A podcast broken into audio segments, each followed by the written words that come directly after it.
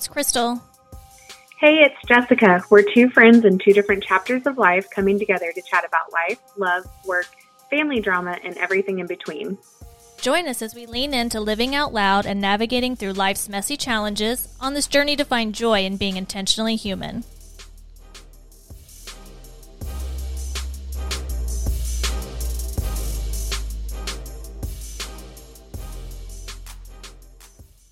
Hey guys, welcome back. It's Crystal. Um, it is my turn now to ask Jessica some good questions and put her on the hot seat. So I am really glad that you guys are joining us and welcome back as we get to know Jessica on a much deeper level. You guys are going to find her just as fabulous as I do. So grab a drink, get comfy, and let's get to know Jessica. Hi, everyone. Hey, how are you today? I am good. I am here and ready to get a little bit vulnerable with you. Oh, I love it. We'll be nice. Okay. Maybe. good.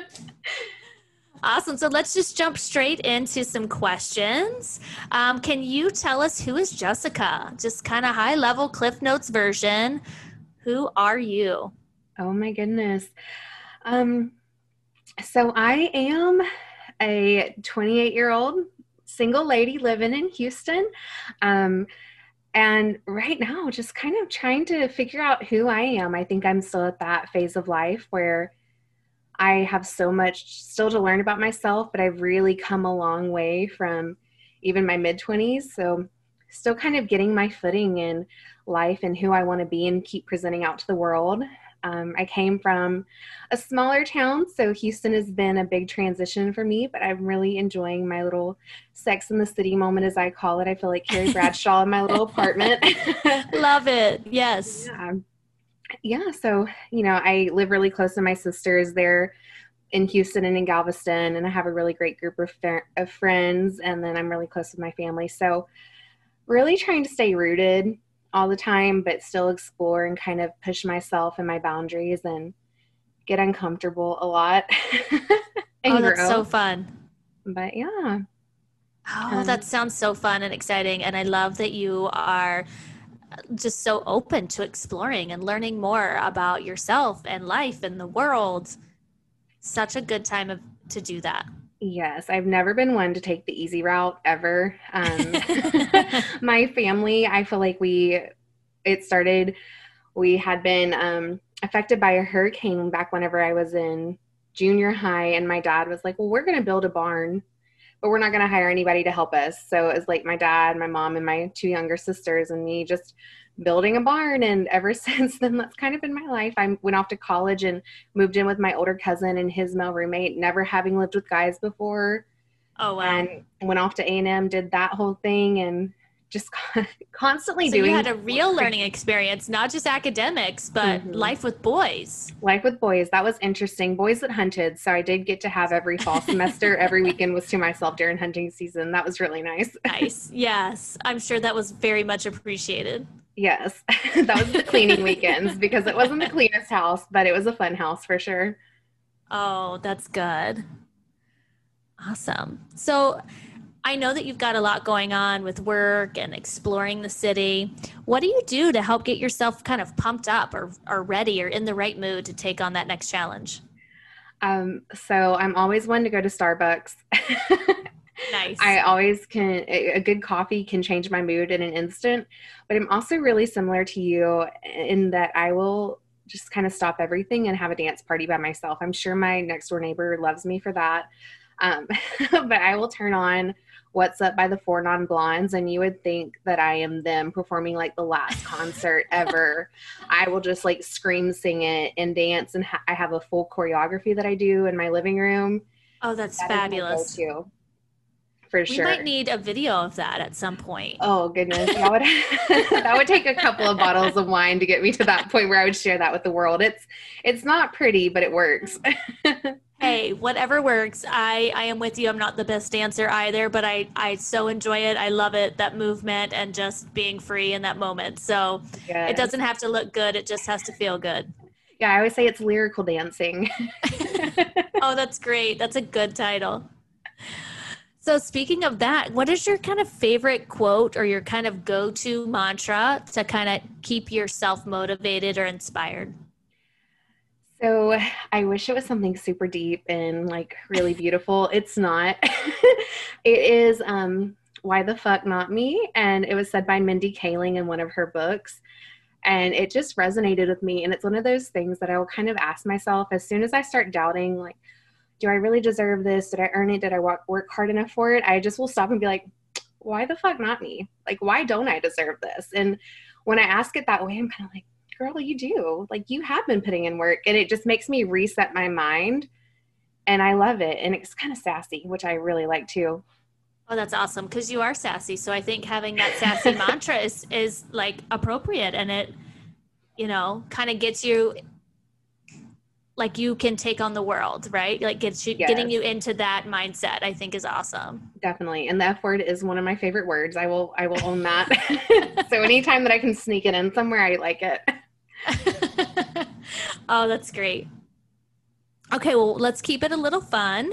If you were stranded on a des- des- deserted island for 90 days, what three supplies would you take with you?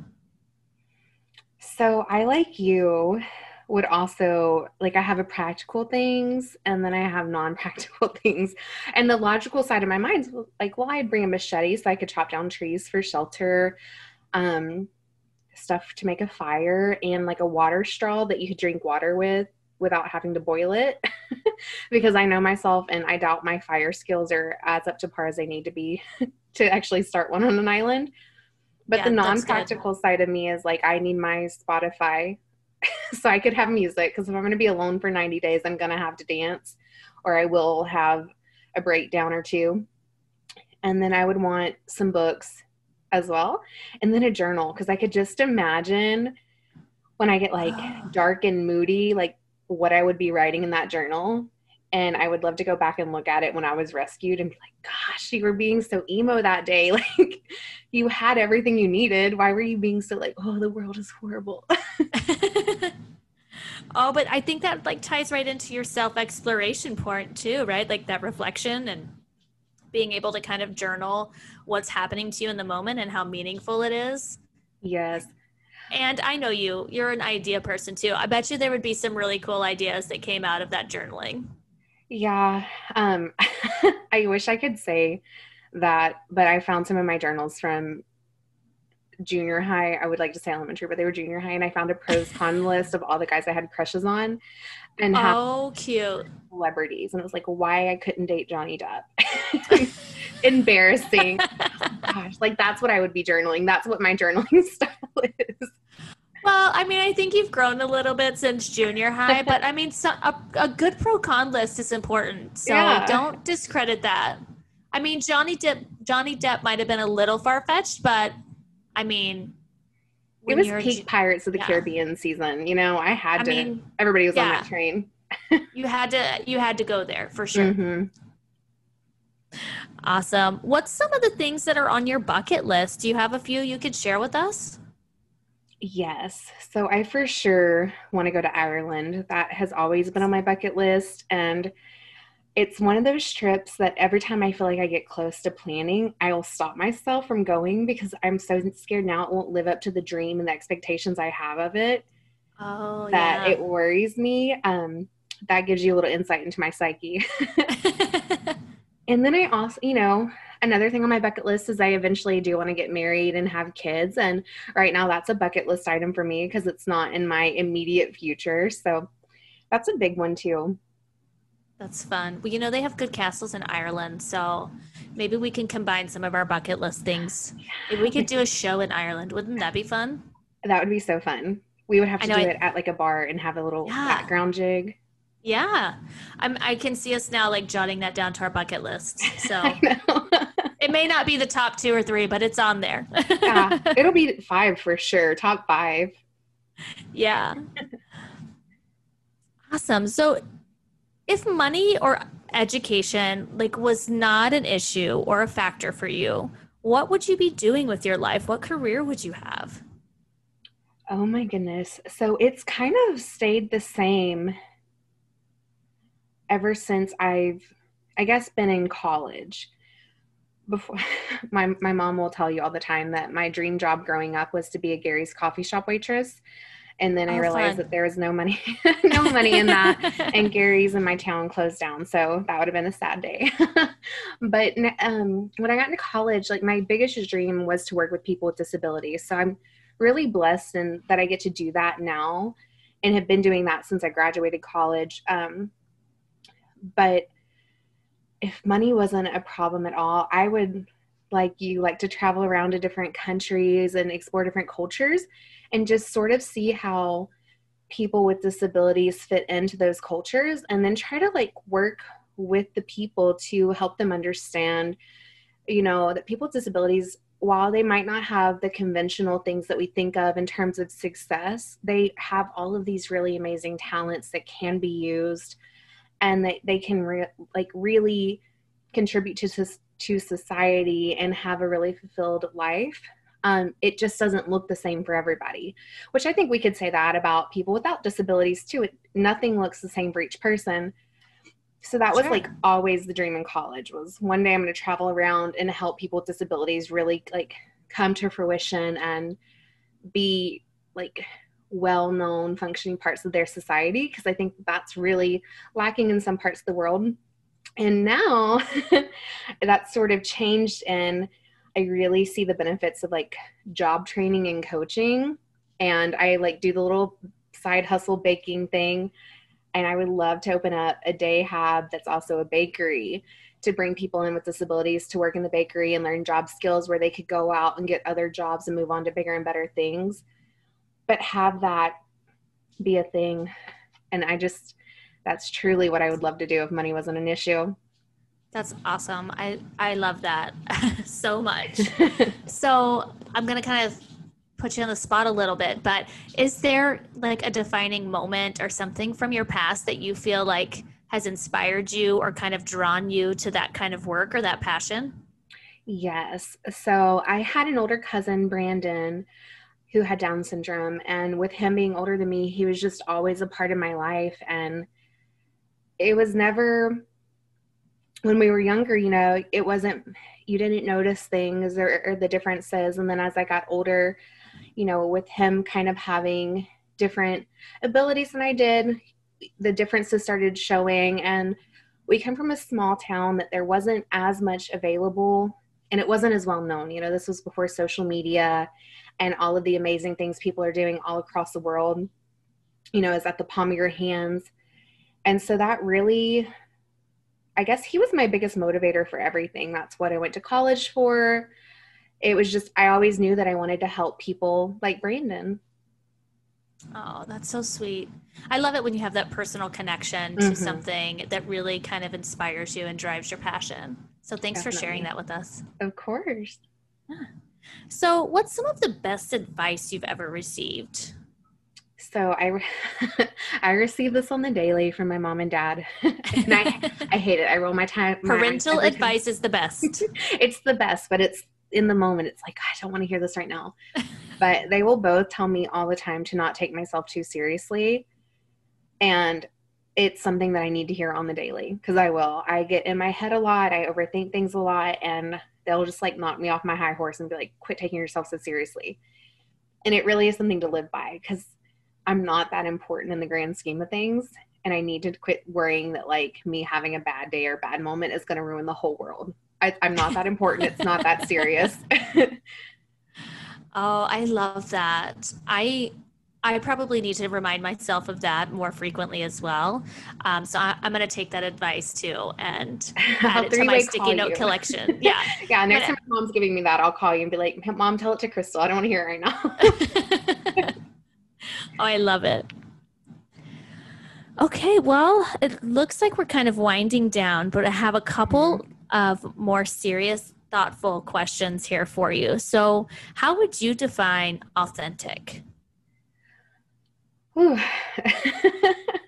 I heard you give a beautiful explanation and like a definition for it. So now I'm a little bit nervous. But I think for me, being authentic is, is showing up in who you are and just not changing yourself to fit the idea of who you think people want you to be, um, and just really presenting yourself as you are in that moment. You know, not, it isn't always great or pretty, um, but just being unabashedly yourself all the time and really living that. So, owning those things that make you unique and that make you who you are, even if it's not the cool thing to do, if it's off the beaten path, it's so important. And I think that whenever you have that and you live authentically, you really create a space for other people to do that as well in your life. So, how do you think people learn to to live that way and to be authentic? Do you think it's something that we come by naturally or is it something that we are taught? I will like fist on the table be like it is absolutely not something we do naturally. I think our human instincts are to mirror other people and to fit in. That's kind of how we're hardwired. So i really think that it's a taught like way of thinking or being. I think that you know if you have parents that live authentically you kind of take that on. If you have friends that are authentic you take that on um, which in a way is kind of mirroring them but i think it's it's something that you have to do every day or at least for me it's a daily challenge to be authentic and to show up in myself and who i am. It is not just a natural thing that comes to me. My natural thing is to just flex to however the person i'm talking to is and how i know like it'll make them happy. Um but and I've already forgotten the question. like no, and you you answered yeah, you answered it beautifully and I I totally agree. I definitely think it's something that um we have to practice. It's a skill set that we have to practice um, before it becomes I, I don't want to say second nature, but you know, just part of our daily routine. Yeah. So yeah. I think before it becomes comfortable, because I think yeah, it's never going to be for me a habit to be authentic, but I'm a lot more comfortable in it at this point in my life than I was even a year ago. Oh, me too. Me too. Mm-hmm. Well, awesome. Well, what does it mean to be intentionally human? What does that mean to you, or what feelings are brought up when you hear that? So, I do think that being intentionally human is almost the practice of authenticity, of just showing up and owning your shit. I think that that's the biggest part of being human is knowing what you bring to the table, you know, good, bad, your strengths, your flaws. I, I think as humans, we all have this beautiful makeup and this like puzzle that makes us who we are. And then when we connect with others, we can keep building that puzzle, or we have people that just don't fit into our puzzle, and that's okay too. But that practice of being intentional is to me the practice of being authentic at the same time. You're intentionally being authentic. You're intentionally showing up and owning your weaknesses in a work meeting or even you and I in these podcasts you know.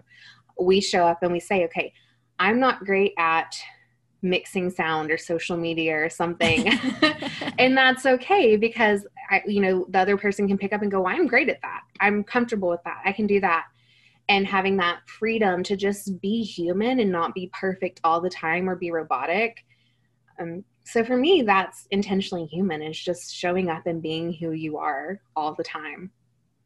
That that's awesome, and I love the visual with the puzzle, um, and how you kind of tied that into growth mm-hmm. as well as how it fits with other people, right? Like some people fit into our puzzle and some people don't. Like I think that's such an important um, piece to to share and become comfortable with because sometimes we become people pleasers mm-hmm. or um, have this drive to make sure we fit in or can be part of a certain group and we try so hard to do that that we sometimes lose ourselves in in that practice so I love that you brought that up and how you um, brought that visual to that idea.